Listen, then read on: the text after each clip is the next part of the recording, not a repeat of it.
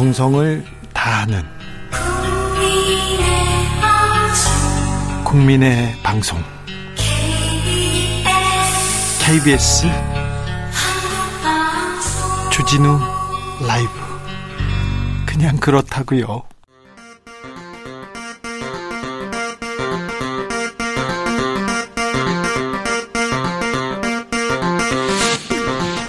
주진우 라이브.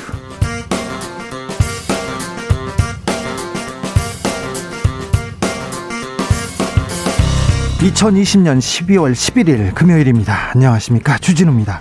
검찰개혁을 완수하라, 검찰개혁을 위한 이십오년 동안의 열망, 시민들의 외침이 이제 현실이 되려 합니다. 천구백구십육년 참여연대가 처음으로 입법 청원하고 김대중, 노무현 전 대통령이 뜻이 모아져 고위공직자의 부정부패 수사를 전담하는 조직 공수처가 공수처가 드디어 내년 일월 출범을 앞두게 됐습니다.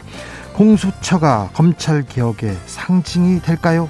찬반 입장 들어보겠습니다.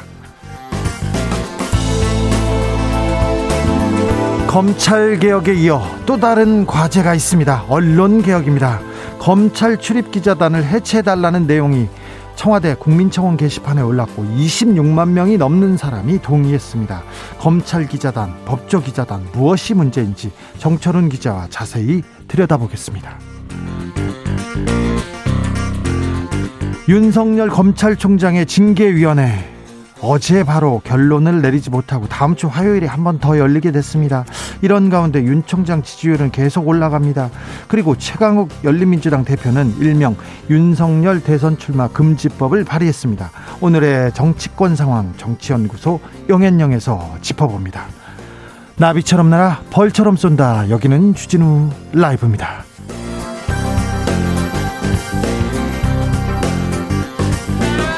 오늘도 자중자애, 겸손하고 진정성 있게 여러분과 함께 하겠습니다. 팔팔구칠님이 뿌연 하루가 가고 있습니다. 신설동을 지나서 이백칠십번 버스 타고 가고 있습니다. 고맙게도 주진우 라이브 틀어주셨네요. 기사님 감사합니다.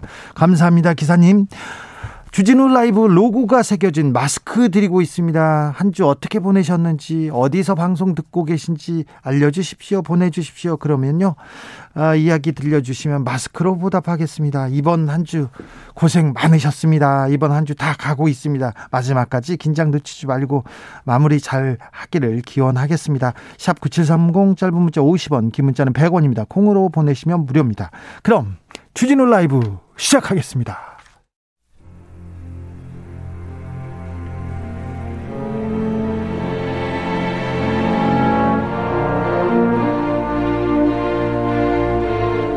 나의 일은 나보다 중요하다.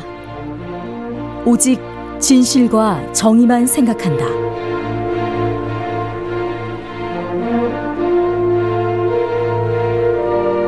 탐사 보도 기자 외길 인생 이십년. 주진우 기자와 오늘도 함께 흔들림 없이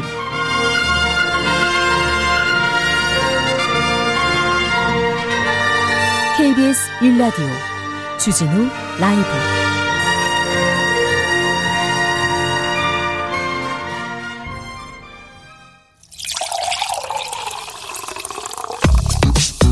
진짜 중요한 뉴스만 쭉 뽑아냈습니다. 주 라이브가 뽑은 오늘의 뉴스 주스.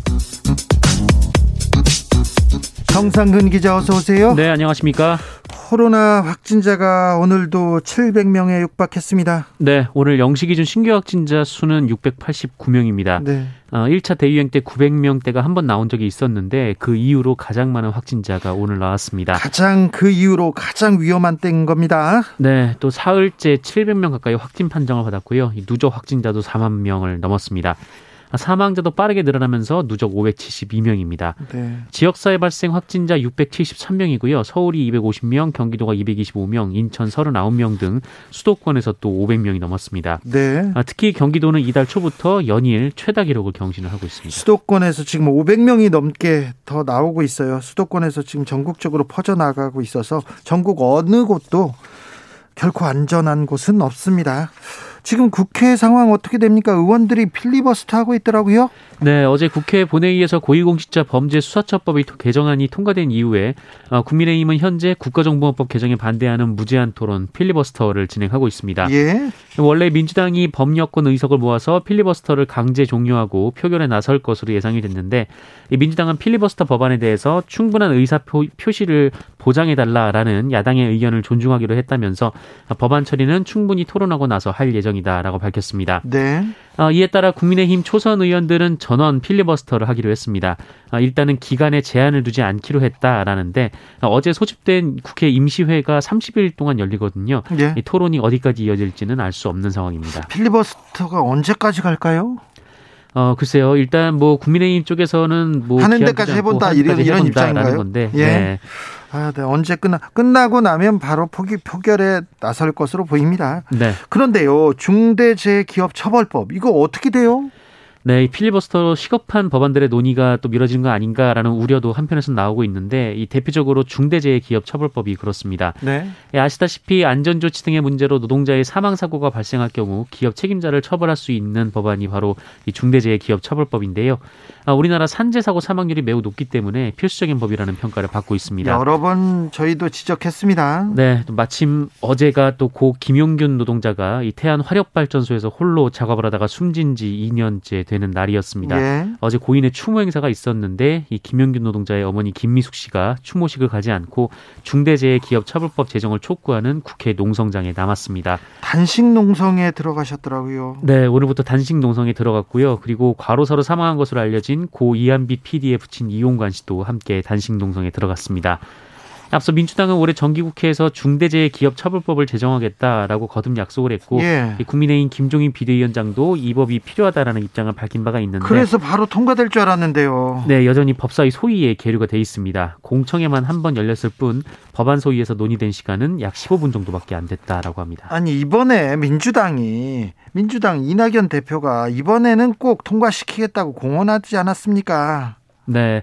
어, 어쨌든 더불어민주당은 이 중대재해기업처벌법 입법에 속도를 내겠다라고 밝혔습니다. 네, 네. 최인호 수석대변인은 이 민주당 최고위원회 후에 기자들과 만나서 이 최대한 이번 임시국회 내에 상임위원회에서 중대재해법을 통과시킨다는 목표로 심도 깊은 논의가 진행될 것이다 라면서, 어, 오는 십칠 일에 이 중대재해기업법과 관련된 정책의원총회가 소집될 것이다 라고 밝혔습니다. 예.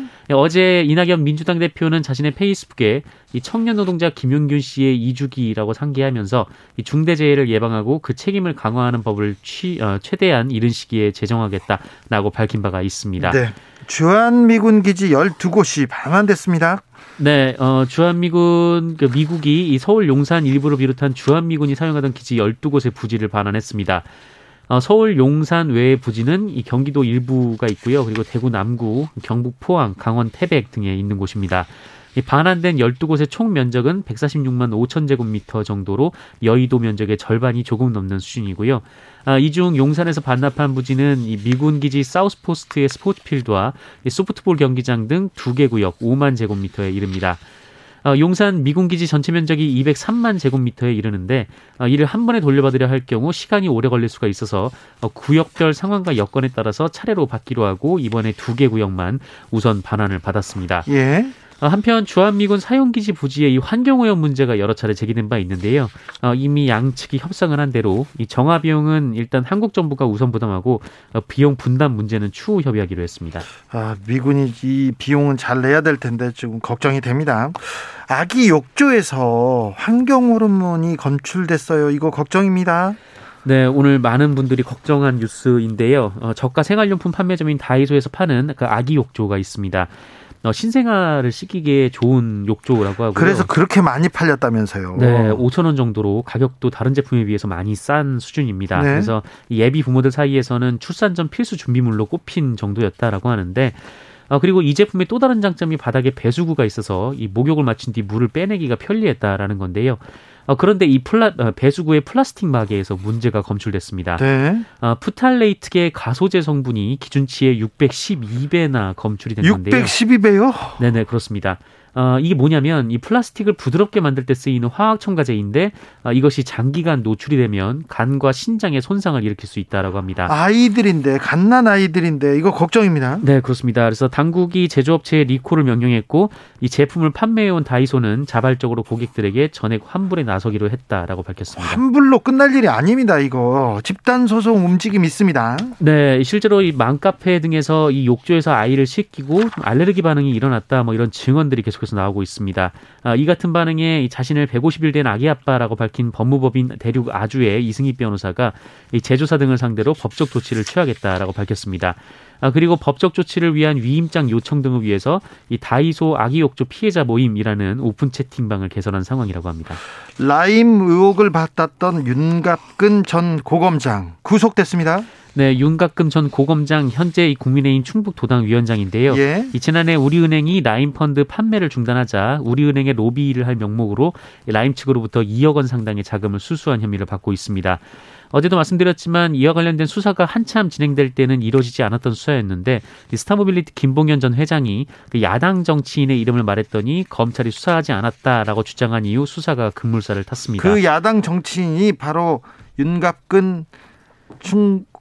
도당위원장인 거죠? 네, 그렇습니다. 어, 그리고 나서 수사가 급물살을 타더니 이제 구속까지 이어졌는데 어제 영장실질심사에 출석한 윤갑근 전 고검장은 정상적인 업무 과정이었다라면서 김봉현 회장은 본 적도 없고 모른다라고 했습니다만 이 보, 법원은 도주의 우려가 있다라면서 구속영장을 발부했습니다. 네, 돈을 받았잖아요. 돈을 받아서 그런 판결이 그 영장이 나온 것 같습니다. 네네. 고 백남기 씨의 유족을 비방하고 모욕한 유튜버들이 있습니다. 만화가 윤서인 씨, 그리고 엠비씨의 전, 전 엠비씨 기자인 김세희 씨 벌금형을 선고받았네요. 네, 대법원 확정 판결입니다. 대법원 삼 부는 정보통신망법상 명예훼손 혐의로 기소된 이 김세희 전 엠비씨 기자 그리고 만화가 윤서인 씨의 상고심에서 벌금 칠백만 원을 선고한 원심을 확정했습니다. 어, 지난 이천십육 년 시월 이 두 사람은 서울 광화문 광장 등에서 열린 이 민중 총궐기 집회에 참가했던 백남기 씨가 이 경찰의 물대포를 맞고 의식을 잃어서 그 위독한 상황이었음에도 불구하고 이 백남기 씨의 딸이 인도네시아 발리에서 휴가를 즐기는 것처럼 묘사한 게시글 또는 만화를 어, 사회관계망의 서비스에 올렸습니다. 네. 어, 당시 백남기 씨의 딸이 발리를 갔던 이유는 집안 문제 때문인 것으로 이후 밝혀졌는데요. 어, 이들은 법정에서 비방할 목적이 없었다라면서 무죄를 주장했습니다만 그 앞서 일, 이심 모두 이 특정 시기에 한정된 범위에서 관심을 끄는 인물인 이른바 제한적 공적인 인물에 대해서 그, 사사, 그 사생활을 언급하며 비난하는 것은 인격권을 침해한다라면서 유죄 판단을 한 바 있습니다. 네. 이 대법원도 명예훼손죄 성립에 관한 법리를 우회해서 판결에 영향을 미친 잘못이 없다라며 상고를 기각했습니다. 자, 윤서인 씨, 김세희 씨 그리고 강용석 씨가 어... 고 박원순 시장이 돌아가셨던 그, 그, 그 지역을 이렇게 가면서 방송해서 사, 조롱하는 그런 내용도 있었는데요. 참, 아, 좀 안타까운 일입니다. 계속해서 이런 일이 계속 되풀이되고 있습니다. 유튜버들 사이에서 돈 때문에 그런지 계속 자극적이고 이렇게 모욕하고 비방하는 걸로 돈을 버는 사람들이 많은데 이거 조금 어, 사법당국에서 좀 엄히 처벌해서 이런 일이 좀 되풀이되지 않게 막아야 된다고 생각합니다. 네, 벌금이 좀 너무 약해 보인다라는 생각이 듭니다. 네, 이분들 네. 그 한 번 방송하면 그렇게 슈, 슈퍼챗이라고 돈을 많이 받는데요, 많이 번대요. 그런데 벌금이 좀 약하다는 의견이 많이 있습니다. 네, 성폭행범 조두순 조두순 씨가 내일 출소합니다. 네, 어, 결국 그날이 왔는데요. 네. 이 조두순은 내일 아침 여섯 시를 전후로 형기를 마치고 석방될 예정입니다. 아, 통상은 형기 종료일 오전 다섯 시 이후에 석방을 하는데 이 조두순은 돌발 상황에 대비하고 코로나십구 방역 준수 등을 고려해서 출소 시간이 조정된 것으로 알려졌습니다. 조정되는데 조두순이 어디에서 나오는지 어떻게 가는지 그리고 누구랑 같이 가는지 이런 거 다 그 알려지지 않았어요? 네, 그렇습니다. 어느 교도소에서 나올지 알 수가 없는데요. 이 원래 포항교도소에 있었는데 이 성폭력 사범 심리치료 프로그램 특별과정 이수를 위해서 다른 교도소로 이감됐었습니다. 어, 그리고 조두순은 출소하기 전에 교정기관에서 전자장치를 부착을 하고요. 어, 그리고 주소지 인근의 안산 보호관찰소, 보호관찰소로 이동을 합니다. 이 보호관찰소에서 이 전자장치 개시신고서 등을 제출하고 준수사항을 고지를 받고요. 어, 그리고 보호관찰소 이후에, 이후에 이 집까지 가는 모든 과정에 어, 보호관찰관과 동행을 하게 됩니다. 네. 환경단체가 우리 정부와 중국 정부를 상대로 소송을 걸었어요. 미세먼지 문제로 너무 손해가 크다고요. 그런데 패소했네요. 네, 이 미세먼지 피해에 대한 환경단체와 시민들이 이 환경단체와 시민들이 이 한국과 중국을 상대로 손해배상 소송을 진행했지만 패소했습니다. 서울중앙지방법원은 오늘 이 최열 환경재단 대표 등이 대한민국 그리고 중화인민공화국을 상대로 낸 이 손해배상 청구 소송을 원고 패소 판결했다, 판결하거나 또 각하했다라고 밝혔습니다. 이 중국 정부에 대한 청구는 각하가 됐고요. 한국 정부에 대해서는 기각이 됐습니다. 네. 이 각하는 소장에 흠결이 있어서 소송 요건을 갖추지 못했다라는 판단이고, 또 기각은 소송 요건은 갖추었는데 소송이 의미 없다라고 판단될 때 내리는 조치입니다. 앞서 최열 대표 등 구십일 명은 이천십칠 년 오월 한국과 중국 정부에 일 인당 삼백만 원씩 배상하라는 취지의 손해배상 소송을 냈습니다. 당시 원고들은 중국 정부는 오염물질을 관리해야 할 의무를 다하지 않았고, 또 한국 정부는 미세먼지 원인을 파악해서 국민의 안전과 행복 추구권을 보호해야 할 의무를 게을리했다라고 주장했습니다. 네. 아, 예, 한국 정부는 미세먼지 원인과 현황을 파악하고 대책을 마련하기 위해서 노력해왔으며, 원고들의 피해 주장과 입증이 구체적이지 않아서 법적 책임을 질 수 없다고 반박을 했는데, 재판부는 정부의 손을 들어줬습니다. 음, 돈을 받으려고 소송한 건 아니라고 합니다. 한국 정부하고 중국 정부가 미세먼지 이 문제로 머리를 맞대고 조금 그 안전한 지구를 위해서, 안전한 환경을 위해서 노력해달라는 그런 취지의 소송이었습니다. 음, 팔칠팔오 님께서 안녕하세요. 내일 하루 종일 중요한 실험, 시험을 치르게 됐는데요. 주진우 라이브를 끊을 수가 없어서 오늘도 듣고 있네요. 재미있게 듣고 있지만 마음은 불안불안. 오늘만 재미없게 진행해 주세요. 이렇게 얘기합니다. 네. 아, 네. 오늘만 지, 재미없게 진행할까요? 네. 잘 모르겠는데 재미있었나요, 그동안? 음, 아무튼 감사합니다. 내일 시험 잘 볼 수 있도록 기, 제가 기도하겠습니다. 주스 정상근 기자 함께했습니다. 감사합니다. 고맙습니다. 공삼육육 님은 어디서 주진우 라이브 듣고 있나요? 용인 백암에서 매일매일 듣고 있시오, 이렇게 보내셨습니다. 공오팔팔육 님께서는 부산 문현금융단지 지하에서 듣고 있는데요, 선명하게 잘 들립니다, 이렇게 보내셨고요. 이이육칠 님 하남에서 덕풍터널 안에서는요, 주 기자님 목소리가 안 들려요 얘기합니다. 이삼공팔 님 부산 정관에서 해운대로 퇴근하면서 매일 듣고 있습니다. 곰내터널 안에서 라디오 잘 들립니다. 곰내터널은 잘 들린다고 합니다. 칠육공사 님 퇴근길 목동 오거리에서 항상 밀리지만 주진우 라이브 들으면서 지루한 줄 모르고 슬로우 슬로우 싱싱 하고 있습니다. 슬로우 슬로우 안전 운전하십시오. 사공오사 님 여기는 거제도입니다. 삼성 대우조선 요즘 너무 힘드네요. 마스크 받고 싶어요 얘기합니다. 마스크 받으셔야죠. 교통정보센터 다녀오겠습니다. 김민희 씨. 주진우 라이브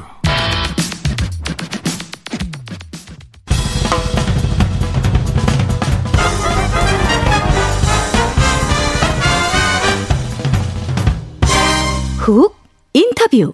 모두를 위한, 모두를 향한, 모두의 궁금증 훅 인터뷰. 공수처법 개정안이 국회 본회의를 통과했습니다. 민주당은 시대적 과제다 이렇게 말했고요. 국민의힘은 법치가 말살됐다고 외치고 있습니다. 국민의힘이 공수처 출범을 강력하게 반대하는 이유 들어보겠습니다. 어렵게 어렵게 모셨습니다. 야당 법사위원이시죠. 국민의힘 유상범 의원 안녕하세요. 예, 반갑습니다. 네, 공수 고생입니다만 주 기자님도 요새 고생이 많으십니다. 네, 어, 공수처법 개정안이 국회 본회의 통과했습니다. 네. 지금 이 상황 어떻게 보십니까? 아, 다수의 힘에 의해서 국, 국회법의 절차가 완전히 무력화됐습니다. 네. 의회 민주주의가 붕괴돼서 일당 독재가 자행되는 모습을 보고 있으니 뭐 참담한 심정입니다. 네. 공... 어, 저희 힘이 모자라다 보니 네. 그걸 막지 못한 것에 대해서는 하여튼 뭐 저희를 지지하는 국민 여러분, 여러분들께 죄송스럽다는 말씀을 꼭 드리고 싶습니다. 민주주의가 죽었다 이렇게 외치면서 어떤 국민의힘 의원은 상복을 입고 있더라고요. 예, 예, 예. 저도 봤습니다. 예? 직접 보진 못하고 사진으로만 봤습니다. 네, 좀 그 감회가 좀 남다를 것 같습니다. 자, 국민의힘에서는 공 국민의힘에서도 과거에 공수처 출범 주장하던 분들이 있었어요. 그런데 네, 지금은 지금은 반대하는데 반대하는 이유가 뭡니까? 공수처법 왜 안 된다? 제가 그거에 대해서는 총론적으로 한 가지, 강론적으로 두 가지를 한번 말씀드리고 싶습니다. 예. 먼저 그 이 공수처법은 작년에 연동형 비례대표제라는 선거법을 미끼로 예? 사실은 사 플러스 일이라는 듣도 보도 못한 연합을 통해서 그 공수처법이 패스트트랙으로 강행 처리됐습니다. 예? 그 당시에 야당이 유일하게 주장한 것이 그 비토권 보, 아 죄송합니다. 여당에서 이 법의 정통성을 주, 정당성을 주장한 것이 야당의 비토권 보장이고요. 네. 아시다시피 그거는 민주당이 일방적으로 정한 규정입니다. 근데 지금 현재 비토권을 보장한다고 해서 이번에 공수처 추천위원회에서 비토권 행사를 했습니다. 예? 일부 했죠. 그랬더니 예? 그 행사가 또 부당하다 그래서 너 그 마음에 안 들어. 그러면서 다시 수적 우위를 앞세워서 일방적으로 법률을 개정해서 비토권을 뺏어버렸습니다. 네. 그래서 저희가 이거는 야당, 여당에 대한 독재다, 입법 독재다, 예? 이렇게 주장을 하는 것이고요. 그 기본적인 그 입법 독재의 모습이 잘못됐다는 게 하나 있습니다. 네. 두 번째로 강론적으로 말씀을 드리면 야당의 비토권이라는 것은 야당의 동의를 얻은 공수처장을 임명하라는 취지입니다. 그리고 그 공수처장은 정치적 중립성을 보장받을 수 있는 공수처장이 돼야 된다는 것이고 그것이 그 최소한의 그 보장 장치인 겁니다. 비토권이. 네. 그럼에도 이것을 뺏어갔기 때문에 더 이상 공수처장의 정치적 중립성, 독립성을 보장할 수 없게 됐다 하는 게 있고요. 또 조금 작은 부분입니다만 공수처 검사를 요건을 십 년에서 칠 년으로 줄이고 재판이나 수사, 조사 경력 오 년의 요건을 삭제했습니다. 네. 이 법을 개정할 당시, 입법할 당시에는 수사처 검사가 어느 정도 수사 능력을 갖춰야 된다는 고려해서 이런 요건을 규정했는데요. 공수처가 발족해서 그 뭐 수사처 검사를 임명하는 과정에서 문제점을 확인하거나 그런 게 전혀 없는데 임의로 그 자격 요건을 완화했습니다. 네. 이거는 결국 검증된 공수처 검사가 아니라 민병 공수처 검사로 채우겠다는 거, 이거를 사실상 노골적으로 드러낸 거 아닌가. 요, 요 세 가지 점이 문제가 있다고 말씀을 드리겠습니다. 세 가지 점 짚어주셨는데요. 민주당에서는 네. 국민의힘이 계속 반대를 위한 반대만 하고 있어서 출범 자체를 막기 위해서 그냥 시간 끌기만 하고 있어서 어쩔 수 없이 더 기다릴 수 없었다. 그래서 강행했다. 이렇게 얘기합니다. 국민의힘에서 사실 공수처 출범에 대한 의지가 있었습니까? 네, 있었습니다. 있었어요? 네, 그럼 네. 저기 공수처장 저희들이 야당에서 먼저 네. 공수처 추천위원들을 선정할 때 네. 어, 그분들에게 정권을 줬습니다. 네. 그, 그리고 그분들은 공수처장이 정치적 중립성, 독립성을 담보한다면 네. 찬성을 하겠다고 말씀을 하셨고요. 예. 야, 여당에서는 반대를 위한 반대라고 주장을 하는데 이건 네. 좀 사실과 다릅니다. 예. 아시다시피 추천위원회에서 일, 이회는 이제 후보를 추천했고요. 네. 삼회, 사회에서 이제 후, 저 추천된 처장 후보에 대한 투표를 했습니다. 삼회에서는 야당 추천위원들이 뭐 정부위원이랑 여당 추천위원에 반대표를 던졌지만 여당이나 정부위원들도 야당 추천위원들에 대해서는 전부 반대를 했습니다. 예. 그래서 합의가 안 됐고요.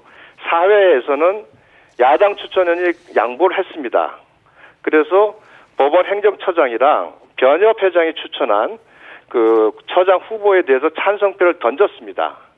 그럼에도 불구하고 다 정부나 여당 이런 데 이런 추천위원들은 거기에 대해서 반대를 했고요. 야당이 추천한 후보에 대해서도 반대를 했습니다. 네. 즉 반대를 위한 반대가 아니고 저희들은 충분히 합의를 위한 노력을 했는데 그게 지금 사실 그 내용을 호도하고 있는 거고요. 아, 네. 또 하나 문제는 큰 문제가 있습니다. 공수처장 후보 추천위원회 첫 회의 때 당시 위원장은 추천위원당 다섯 명 이내에서 추천하기로 했습니다. 예. 근데 법원에서 한 명, 법무부 한 명이죠. 민주당 추천위원 두 명이 두 명 했습니다. 저희 당에서는 세 명 했고, 저희 당 후보 추천위원들은 세 명 했고요. 예. 변협이 세 명을 했습니다. 그럼 아직도 그 후보로 추천할 사람이 많이 남아 있었던 겁니다. 아직도요?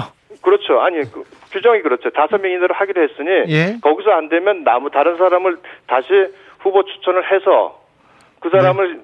그 선정을 했어야 되는 거죠. 국민의힘에서는 또 후보 추천을 하고 더 회의를 좀 더 해봤으면 하면 결론이 나왔을 텐데 지금 밀어붙였다 이렇게 생각하시는 네, 그렇게, 거죠? 저는 그렇게 말씀을 드릴 수 있습니다. 왜냐하면 네. 위원장이 그렇게까지 해놓고선 그다음에 더 이상 진행을 안 하고 일방적으로 종료를 했다는 것은 네. 사실 이 추천위원회 자체가 형식적으로 진행하고 그냥 법률 개정을 하기 위한 하나의 요식행위가 아니었냐 네. 이렇게 강하게 저 의심을 하고 있습니다. 어, 저기 공수처장 후보 추천위원이었던 이찬희 대한변협 회장이 꼭 이분이 민주당 사람이라고 볼 수는 없잖아요. 네, 그분이 주장하신 부분이 있는데 네. 제가 말씀드린 것대로 삼 회에서는 삼 회에서 추천한 내용, 사 회에서 추천을 한 내용 과정을 제가 그 추천위원들로부터 전해 듣고. 네. 파악한 내용입니다. 네, 근데 변협 회장께서는 계속 국민의힘에서 반대, 그쪽 추천 의원들이 반대해가지고 자기도 화가 났다 이런 식으로 인터뷰를 네, 하셔가지고. 저도 그 말씀을 듣고 아주 의외였습니다. 아, 그래요? 네, 그럼 그때 변협 회장께서 갑자기 왜 그렇게 말씀하실지 실제와 네. 저희가 제가 파악하고 있는 것과는 많이 다릅니다. 아무튼 국민의힘에서는 공수처장 후보 추천위가 위원회가 시간이 좀 걸리더라도 더 걸리더라도 계속 회의를 하면서 합의를 했었어야 된다 그런 입장이었죠. 그렇죠. 그 당연하게 이 법을 민주당에서 입법하면서 그 이 네. 공수처의 정당성을 야당의 비토권을 보장한다는 걸로 정당성을 가졌습니다. 알겠습니다. 의원님 네. 한 삼, 사 년 동안 회의하려고 하, 합의하려고 그렇게 생각하시진 않으셨죠? 아, 그건 아닙니다. 네, 자 검사 출신이십니다. 유상범 의원께서는요. 네, 그렇습니다. 공수처법 개정안도 발의하시기도 했는데 네네. 유상범 공 유상범이 발의한 공수처법 개정안은 어떻게 됐습니까? 제가 발의한 공수처법 개정안은 뭐 기본적으로 위헌적 요소를 삭제하는 거였습니다. 예. 그중에 이제 그 공수처에서 일방적인 사건 이첩 요구권, 예. 그 다음에 그 판검사만을 제한하는 에 대해서만 기소권을 행사하는 부분 이런 부분을 삭제하는 거였고 마지막으로 공수처장에게 재정 신청권을 주는 것조차도 위헌이었거든요. 네. 근데 그것까지 발의했는데 그거는 저쪽에 김용민 그 의원이 발의한 안에도 이미 포함이 돼 있었습니다. 네. 그러니까 본인들도 사실 그 조항은 위헌이라고 인식을 하고 있었던 거죠. 예. 그래서 그, 그 조항은 삭제가 됐습니다. 재정 신청권 조항은. 아, 그렇습니까? 나, 네. 나머지는 네. 전혀 반영이 안 됐고요. 그래요? 국민의힘 국민의힘 의원들이 유상범 안을 가지고 이렇게 우리가 법을 바꾸자 개정안을 내자 이렇게 했으면 좀 힘이 실렸을 텐데요. 뭐 그렇게 했습니다. 아, 그렇습니까? 예, 근데 아시다시피 법사위 일소위에서 합의가 원칙이었습니다. 예. 그런데도 불구하고 당시 위원장이 위원장이던 민주당 그 위원께서 다수결로 그걸 표결하려고 하는 걸 저희가 안건조정위 회부서를 내면서 간신히 막았고요. 예. 안건조정위에서도 안건조정이라는 거는 구십 일의 시간을 두고 숙려를 하라는 겁니다. 예. 그런데 안건조정이 삼십 분을 주고요. 예. 저희가 개정 주요 개정 대상인 다섯 개의 법조문이 있는데 그중에 공수처장 추천 절차와 관련된 조항에 대해서만 논의를 하고 있던 중에 갑자기 모든 조항에 대해서 다수결로 그냥 의결을 해서 통과시켰고요. 법사위 전체 회의에서도 마찬가지로 전혀 저희 당 의원이 뭐 토론할 시간을 부여했다가 토론할 기회를 다시 박탈하고 일방적으로 다수결로 통과시킨 겁니다. 자, 의원님 이제 좀 네. 그 진도를 나가보겠습니다. 공수처법 네, 개정안이 어쨌든 국회를 통과했습니다. 네네. 어, 국민의힘은 힘은 이제 이 공수처법에 대해서 어떻게 대응하실 겁니까? 효력 정지해달라고 가처분 신청을 낸 헌재에 낸 그 단체도 있더라고요. 아, 그건 제가 냈습니다. 아, 그러셨어요? 의원님이 예, 하셨군요. 예. 예. 네네, 그렇습니다. 뭐, 결국은 지금 뭐 어떻게 대응하기보다는 일단 먼저 그 개정법의 효력정지 가, 금지 가처분을 했고요. 효력정지 가처분을 신청했고요. 예. 그 다음에 현재 이 공수처 그 이제 개정안에 의해서 야당의 비토권이 배제가 된다면은 위원회의 그 결정에 대해서 정당성을 부여할 수 있겠느냐 하는 문제가 있어서 예. 그 이후에 각종 법적 대응을 뭐 고민하고 있는 중에 있습니다. 네. 자, 헌재에서 그 결정이 나오는 데는 시간이 걸릴 거고요. 내년 일 월 시간이 걸리지 걸리지 않아도 되는데 헌재는 이해를 못 하겠습니다. 아, 그렇습니까? 왜냐하면 네. 아시다시피 박근혜 대통령 탄핵 심판 때 삼 개월 걸렸습니다. 예. 이거 저희 당에서 일 월인가 제기했고요. 저도 오월에 했습니다. 예? 벌써 지금 거의 일 년이 돼가는데 네. 마음만 먹었으면 언제든지 헌재가 무슨 판단을 했을 사안입니다. 네. 그럼에도 불구하고 헌재가 이렇게 지금 그 청와대 눈치를 보고 예. 이 사건을 계속 지연하고 있는 것에 대해서는 많은 그 아심이 있고요. 예. 그러나 지금 현재 평의라고 평의에 들어가 있습니다. 예. 평의라는 것은 위헌성 여부에 대해서 지금 심사하고 있다는 겁니다. 네. 그래서 조금 더 기다린다면 기다려 볼까요? 그리고 현재가 조금 그 이 사안에 갖고 있는 중대성을 안다면 신속하게 결정을 할 것으로 좀 기대하고 좀 간절히 호소하는 바입니다. 네. 아, 공수처를 왜 이렇게 야당이 반대하는지 모르겠다. 정권 수호기관이 될 거라고 생각하는지 모르겠다. 이런 의문을 제기하는 분들 계신데요. 예. 공수처 어떤 면이 우려스럽습니까? 어, 공수처장은 네. 제일 큰 문제가 이겁니다. 삼권 분립의 기관입니다. 예. 삼권, 아까 산, 죄송합니다. 독립적인. 예, 삼권 분립의 그 근대국가의 원리에서 완전히 벗어난 기관입니다. 네, 독립적인 기관이죠. 또한 헌법이나 정부조직법의 어떤 근거도 없는 기관입니다. 네. 그리고 공수처라는 것은 수사기관이고 수사기관은 인권을 침해하는 기관입니다. 네. 근데 이런 기관을 야당이 비토권조차 없애는 이 정부의 코드에 맞는 공수처장을 임명하는 순간, 그 다음, 그로부터 각종 사건의 수사가 어, 그 정권의 입맛에 따라서 진행될 수밖에 없다는 것이 불을 보듯이 뻔합니다. 예. 그렇게 된다면 결국은 뭐 최강욱 의원이 얘기했듯이 제일 호 수사 대상이 윤석열 총장이다. 뭐 이렇게 말씀하신 적 있잖아요. 뭐 저도 그런 부분을 주장을 했습니다만 네. 앞으로 그런 모습으로 진행이 될 것으로 뭐 이건 명약관하다고 말씀을 드리겠습니다. 예, 아까 수사기관이 인권을 침해하는 기관이다 이렇게 얘기했는데 네 그렇습니다. 검찰 얘기하시는 건가요? 아닙니다. 네. 모든 수사기는 법률적으로 네.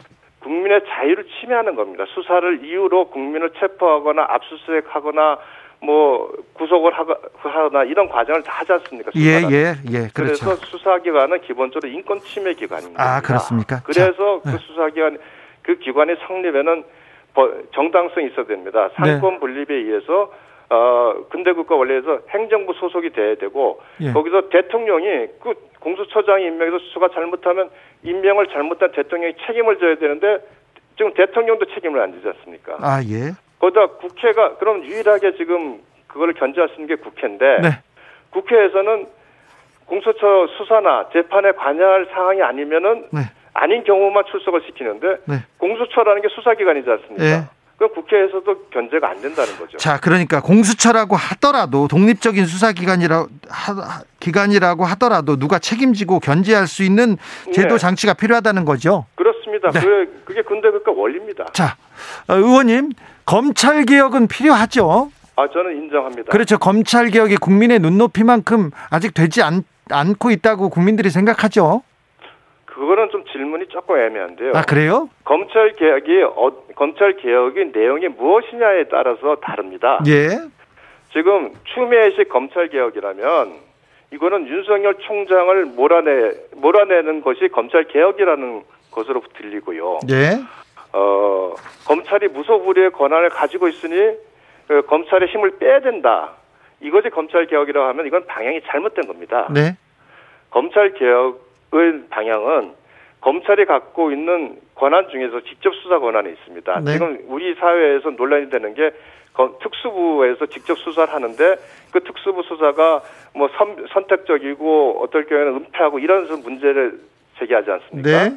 그럼 그 수사 기능을 줄이는 겁니다. 네. 수사 기능을 줄이고 대신 그 수사 기능을 줄이면 누가 수사를 하겠습니까? 경찰이 네. 할 거 아닙니까? 예.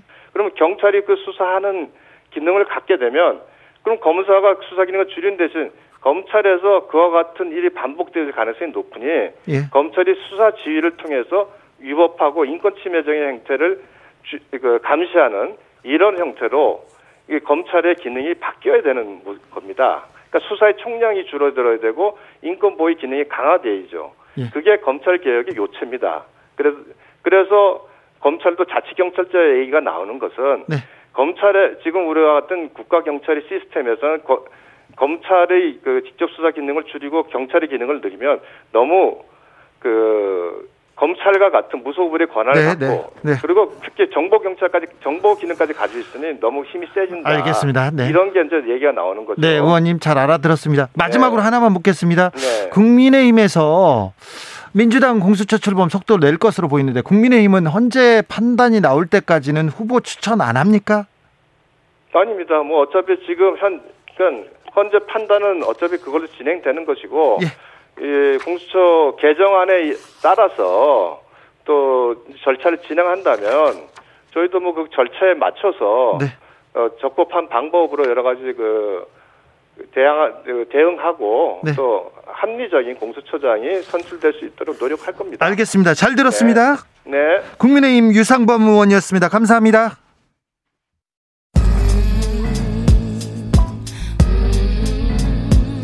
나비처럼 날아 벌처럼 쏜다. 주진우 라이브. 검찰개혁을 향한 먼 길, 그 첫발이 공수처 출범이라고 많은 시민들이 열망했습니다. 기도했습니다. 조국 전 법무부 장관은 공수처법 개정안 통과는 촛불 시민의 힘 덕분이다. 이런 얘기도 했습니다. 자, 이제 공수처 출범이 가시화됐습니다. 그래도 검찰개혁으로 더 가야 됩니다. 남은 과제들 무엇인지 짚어보겠습니다. 검찰개혁 완수를 외치고 있는 사회대개혁 지식네트워크에 참여하고 있는 김민웅 경기대 미래문명원 교수 모셨습니다. 경희대, 안녕하세요. 경희대. 아 죄송합니다. 경희대입니다. 경희대 미래문명원 교수님 모셨습니다. 예, 반가워요. 네. 네. 어우 숨차네. 숨차죠. 네. 예.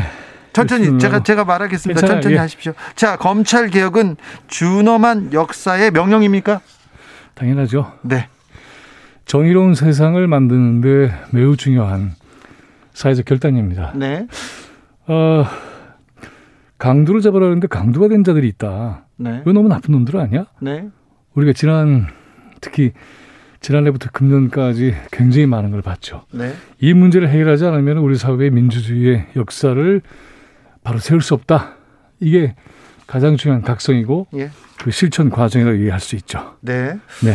어, 아까 유상범 유상범 국민의힘 의원하고 인터뷰했는데 검사 네. 출신입니다. 이분이 네. 추미애 씨 개혁은 검찰 개혁이 아니다. 이렇게 비판합니다. 이거에 대해서는 어떻게 보시는지? 뭐 말이 안 되는 얘기를 하고 간 것 같아요. 네. 예. 왜 그렇죠? 지금 중요한 거는 검찰이 자기의 어떤 아, 민주정부에서 자기 나름의 본부를 만들었기 때문에 여기에서 선출된 권력이 민주적 통제를 하는 것을 끊임없이 저항하고 있는 상태죠. 예. 이 문제를 해결하지 않으면은 정부의 검찰에 대한 지휘 체계가 망가질 뿐만이 아니라 네. 그것을 통해서 아, 우리 사회의 인권의 문제를 제대로 바로 세울 수가 없죠. 네. 그런 차원에서는 추미애가 추미애 장관이 지금 굉장히 열심히 하고 있다. 추미애 표 이건 문제가 있다. 그건 전혀 잘못된 얘기고요. 네.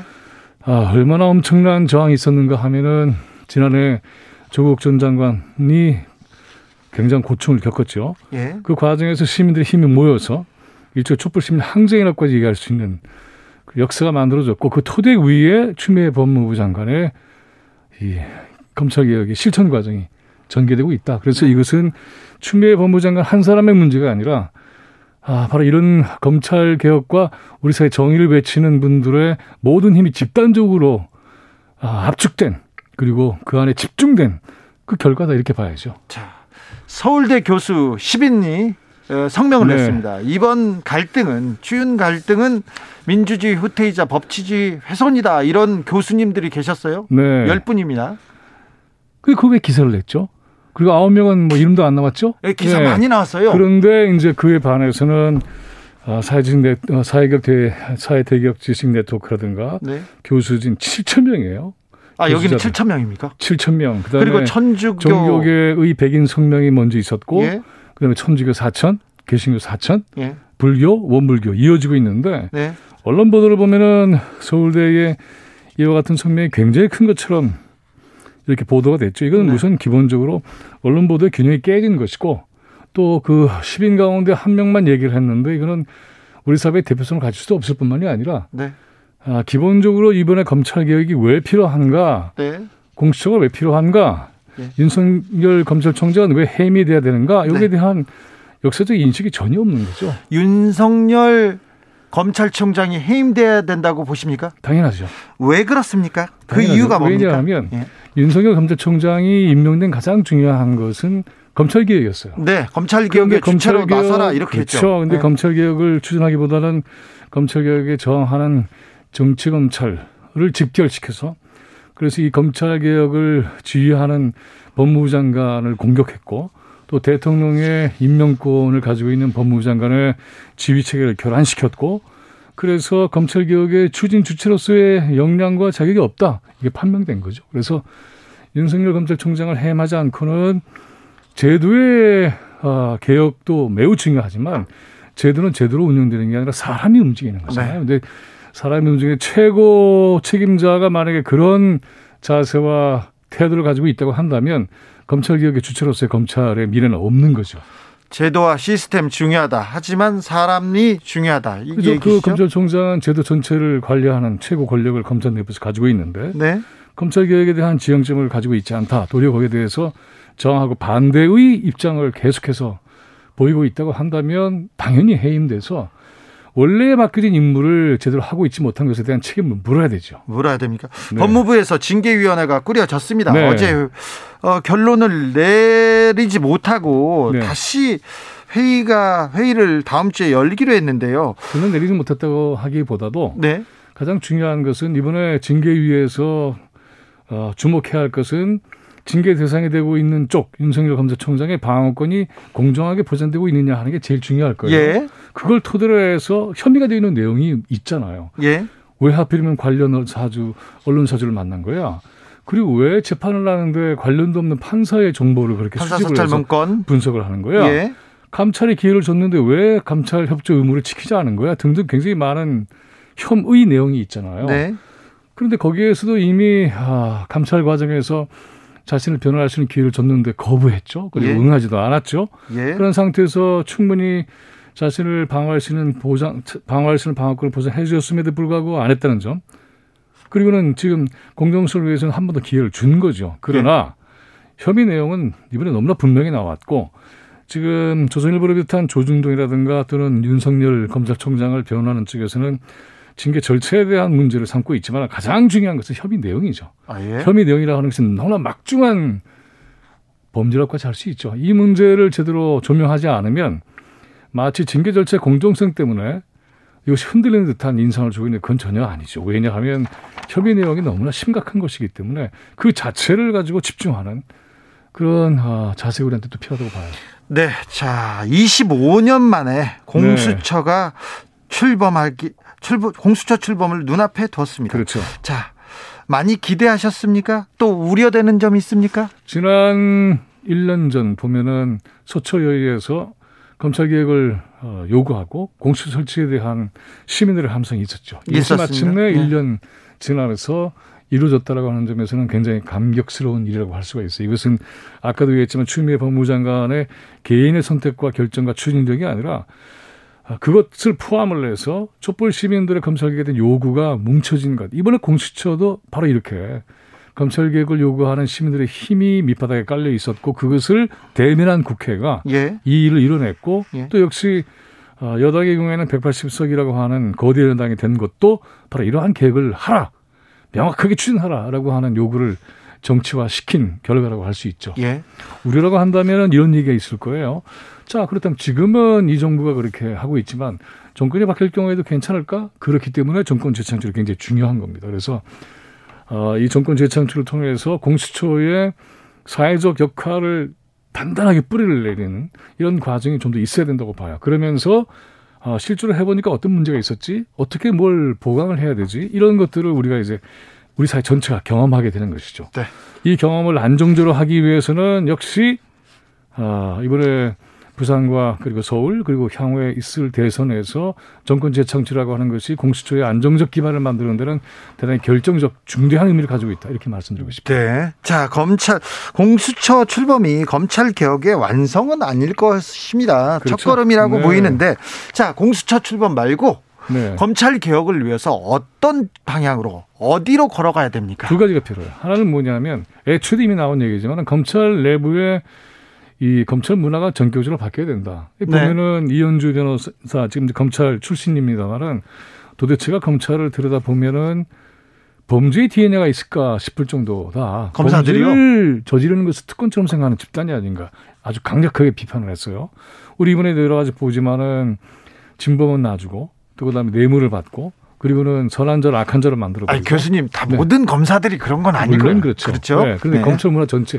그렇게만 얘기해서 검찰의 예와 같은 이 비정상적인 것을 정당화시킬 수는 없어요. 네. 그러니까는 아닌 분들도 책임져야 돼요, 사실은. 아하. 그렇죠. 당연히 책임져야 되는 것이고 안에서도 책임져야 되고 나와서 밖에서도 책임져야 됩니다. 나는 일단 하니까는 책임이 없다. 이건 아니죠. 그런데 그 검사들은요, 네. 이 선택적 수사라고 해야 되나요? 네. 어떤 수사, 잘못 검사들이 검찰이 잘못 가고 있다는 걸 알면서도 거기에 대한 비판, 비난 안 해요. 그러니까는 검찰 조직 문화가 문제가 되는 것이죠. 그래서 공수처는 바로 그러한 조직 문화를 변화시키는 굉장히 중요한 역할을 할 것이고. 네.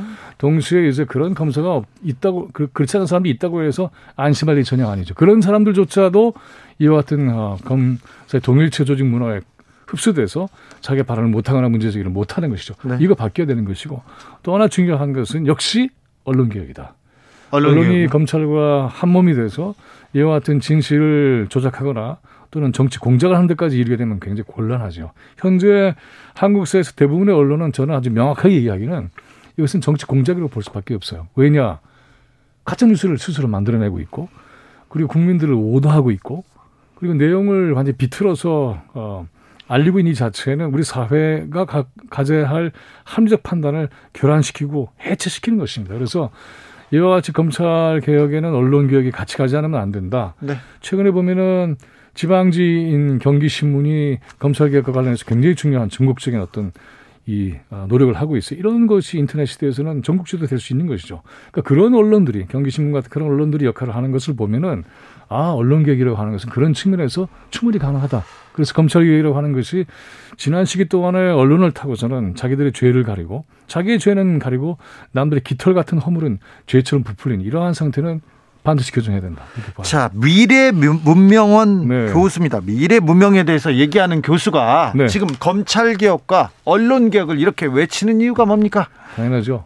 우리 사회가 정의롭게 돼야 되는 거 아까도 말씀드렸지만 이번에 보면은 중대재해기법 기업 처벌법에 대한 논란이 벌어지고 있고 이제 통과된다고 보고 있잖아요. 네. 이것도 검찰개혁이 없으면 안 되는 겁니다. 왜냐하면은 처벌을 해야 되는데 검찰이 이것을 처벌하지 않으면 꽝이잖아요. 말하자면. 그래서 네. 검찰개혁은 마치 먹고 사는 문제와는 관련이 없다고 생각할지 모르지만 그러나 이것은 민생과 직결되는 문제다. 뿐만이 아니라 인간은 먹고 사는 문제로만 끝나지 않아요. 가치를 지향하고 있습니다. 그래서 예.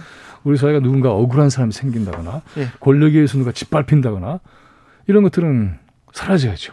자, 교수님. 네. 아, 진실이에요. 진실을 말하더라도 상대편에선 네. 무조건 거짓이라고 음해라고 네. 얘기합니다. 네. 이렇게 우리 사회가 계속 갈등이 심화되는데 이 네. 부분은 어떻게 조금 우리가 극복할 수 있을까요? 갈등이라고 하는 측면은 볼 게 아니고요. 이런 겁니다. 적폐를 고수하는 세력과 예. 그래서 해결하는 세력의 대결로 봐야 되는 것이죠. 네. 명백해요. 누구는 과거에 속해 있고 누구는 미래에 속해 있습니다. 누구는 정의에 속해 있고 누구는 기득권과 특권에 사로잡혀 있습니다. 이것을 보고 얘기를 해야 되는데 마치 그 내용은 보지 않고 갈등의 문제로만 보게 되면 똑같이 양쪽이 비판받는 대상이 되는 것이죠. 그렇지 않습니다. 문제를 해결할 때 누군가는 특권을 계속 쥐고 있겠다고 한다면 그리고 누군가는 그 특권을 해체하라고 얘기한다면 어느 쪽에 손을 들어줘야 될까요? 당연히 특권을 해체하는 쪽이 정의죠. 이렇게 봐야 되는 것이지 그것이 똑같은 무게를 가지고 있는 갈등으로 얘기해서는 안 된다. 이렇게 저는 네. 얘기하고 싶어요. 어, 마지막으로 하실 네. 말씀이 있습니까? 저희한테 주어진 시간이 다 네. 됐습니다. 아, 뭐 한마디로 이렇게 얘기를 하고 싶어요. 우리 사회를 아까 방금 갈등이나 분열에 대한 얘기를 하셨지만은 어느 쪽이 옳은 편이지 어떤 근거 갖고 얘기하는 것이지 누구에게를 더 경청해야 되는 것이지 네. 정말 은폐하고 있는 건 없을까? 그리고 정말 우리 국민들이 들어야 되는 목소리는 무엇일까를 알려주는 것. 케이비에스 방송이 바로 그런 역할을 했으면 좋겠습니다. 그래서 이번에 네. 검찰개혁도 애초에 추미애 윤석열의 대결이 아니고 사실은 시민들과 검찰개혁을 요구하는 시민들과 그것을 적폐를 고수하는 세력들 간의 대치선. 그래서 이것을 넘어가는 것이야말로 우리 민주주의의 미래를 확정짓고 진전시키는 굉장히 중요한 역사적 사건이다. 이렇게 말씀드리고 싶습니다. 지금까지 네. 김민웅 경희대 미래문명원 교수였습니다. 감사합니다. 네, 고맙습니다. 예. 김현철의 Talk About Love 들으면서 저는 잠시 쉬었다 여섯 시에 돌아오겠습니다.